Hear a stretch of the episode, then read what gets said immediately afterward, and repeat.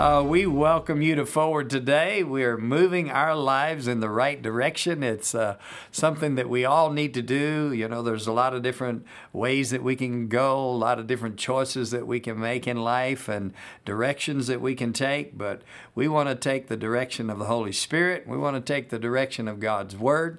So today, uh, certainly want to encourage you to share with your friends uh, because we want other people to be able to enjoy the Word and be moved by the Scripture and let the Holy Spirit direct their lives as well. And we're going to talk about love.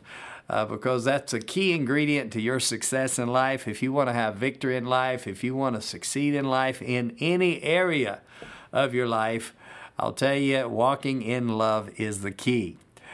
Now abides faith, hope, and love. 1 Corinthians 13 and 13 says, Now abides faith, hope, and love, but the greatest of these is love. So, the great commandment, we remember when Jesus was asked by the lawyer in Matthew chapter uh, 22, he said, Which is a great commandment? And Jesus' response was, that you should love the Lord your God with all of your heart, with all of your soul, with all of your mind, with all of your strength.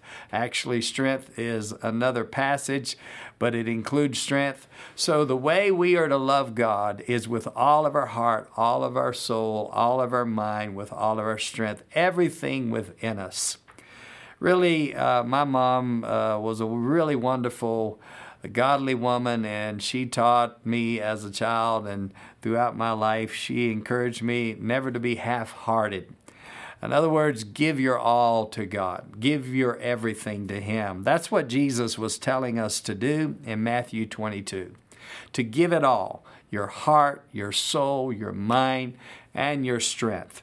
Love the Lord your God in that way. And the second is likened to it, he said, he said that you're to love your neighbor as yourself. Love your neighbor as you love yourself. Well, that would tell you that you would need to love God and you would need to love yourself in order to effectively love others. You would need to have a value for your relationship with God. You would need to value yourself and see how much God loves you. John 17 says that God loves you like He loved his son Jesus. And he proved that love to you and to me by giving us his son or giving his son to die in our place and to give his life so that our sin and our past could be erased. The past of our life, and most everyone, and everyone really had a past in their life. And in other words, they've sinned and they've disobeyed God, and the scripture says all have sinned, come short of the glory of God, or failed to measure up to God's uh, amazing, glorious standard. And so we've all sinned, we've all failed.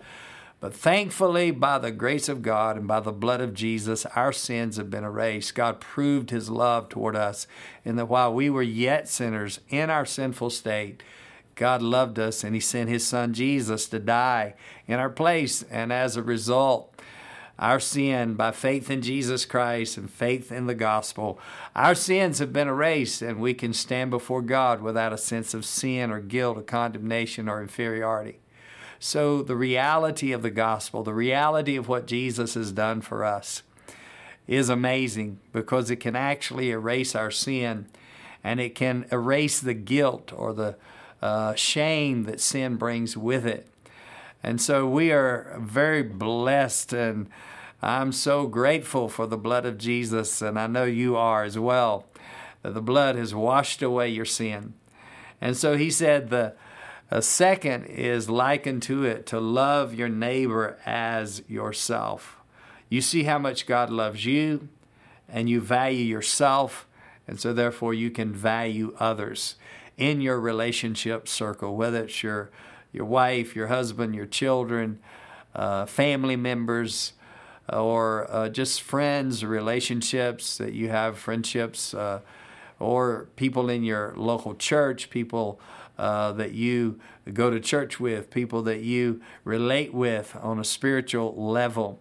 And uh, communicate with in your life. So it's so important to maintain that. And of course, we love people in the world. We love people because God so loved the world that He gave His only begotten Son. So we love people in general. We love the whole world. We love people because God loves them.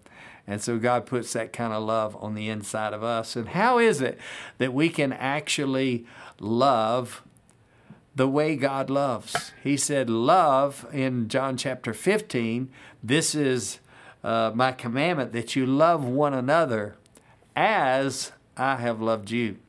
So, in the same way that God has loved us, the same way that Jesus has loved us, that we then are to love one another. We are to love our brother. We are to love our sister. We're to love, uh, of course, husbands are uh, told and commanded to love their wives as Christ loved the church. Again, you see that as Christ loved the church. In the same way that Christ loved the church, husbands are to love their wives. And so, as a Christian, as a believer, God has given us this amazing ability to love one another. How is it? Because He's put that kind of love on the inside of us. We know, according to 1 John chapter 3, we know that we have passed from death unto life because we love the brethren. We know that. We have this assurance of confidence that we are literally have passed from death, spiritual death, to spiritual life because we love the brethren. He that loves not his brother is abiding in death the next verse says there in First John. So the reality of love in our spirit, the fact that the love of God uh, has come into us because we are born again, our spirit nature has been changed, and we have this love nature within us, then we have this ability that is God given. And the greatest gift that God has given you is that He's given you His Son, which was a gift of love, that God loved you and He gave you His own Son. He gave you Jesus. He gave you eternal life. He gave you this relationship with God. He loved you so you could have this love in you and you could love others in the same way. So, this love that He has given us, given us the ability to walk in uh, he said the first commandment, the great commandment, love the Lord your God with all your heart, with all your soul, with all your mind, with all your strength. And then, second, to love your neighbor as yourself. And uh, he said that is likened to the first. Well, then we see in the book of Romans, uh, chapter 13, it talks about uh, the law and it talks about the commandments of God and the different commandments. He said, You shall not uh, steal, you shall not kill, you shall not bear false witness or um, falsely accuse others, and uh, certainly not to be accusative uh, in any regards because uh, the devil is the accuser of the brethren. So you don't want to accuse other people of wrong and especially falsely accuse them. But he said here, he said, Thou shalt uh, not covet. Uh, there, if there's any other commandment, it is briefly comprehended in the saying, namely, thou shalt love thy neighbor as thyself. You should love your neighbor in the same way that you love yourself. You value yourself, and it becomes a, a supernatural natural way that you can love others because you know God's love for you. So, therefore, you recognize that God's love is within you, and then you can let that love flow through you. So, it flows to you and it gets in you so it can flow through you. That is God's love nature. The verse uh, at the end of uh, what I wanted to share with you today is love works no ill to his neighbor. Therefore, love is the fulfilling of the law. Love works no ill to his neighbor. So if you're stealing from your neighbor, then that's an ill to your neighbor. That's uh, hurtful or harmful to your neighbor. If you, uh, what, you bear false witness, that's ov- obviously harmful to another individual. Or if you uh, commit adultery against uh, uh, with their wife or husband, then that would be working ill to your neighbor. Well, anything that it's working ill. So sometimes we might take the Ten Commandments and say, Well, I haven't done those things. but have you spoken evil of them? Have you uh, said things that were harmful to them? Uh, have you spoken behind their back, even though uh, they thought you were their friend, and and uh, it got back to them because the scripture says a little bird will come and it'll bring it back. In other words, uh, it usually cycles around. The things that you say uh, usually get back to the person you said it about, and so you want to always maintain loyalty to. Uh, your friends and loyalty to your family and loyalty uh, to your spiritual relationships because uh, those things get back to them. Of course, in our world, uh, people say things on Facebook and uh, obviously gets back to people. And so it's important to maintain your words and maintain your words and let them be words of love. Words that would build up, words that would edify, words that would encourage your brother, your sister, and not work ill, but work edification, something that would bring blessing to their lives. And so, want to want to encourage you. Walking in love has to do with your words. It also has to do with your attitude. It has to do with your actions, your deeds. Uh, love not only in word, the scripture says, but in other words, don't just love in word, but in deed and in truth. So we don't want to say, I love you, and then not actively engage in action that will uh, prove that you do love someone. Just like in your relationship with your spouse, uh, you don't want to just say, I love you, but then do things that are harmful and hurtful toward them. So your action needs to follow your words. And your attitude, of course, is in between your attitude, your words, your action.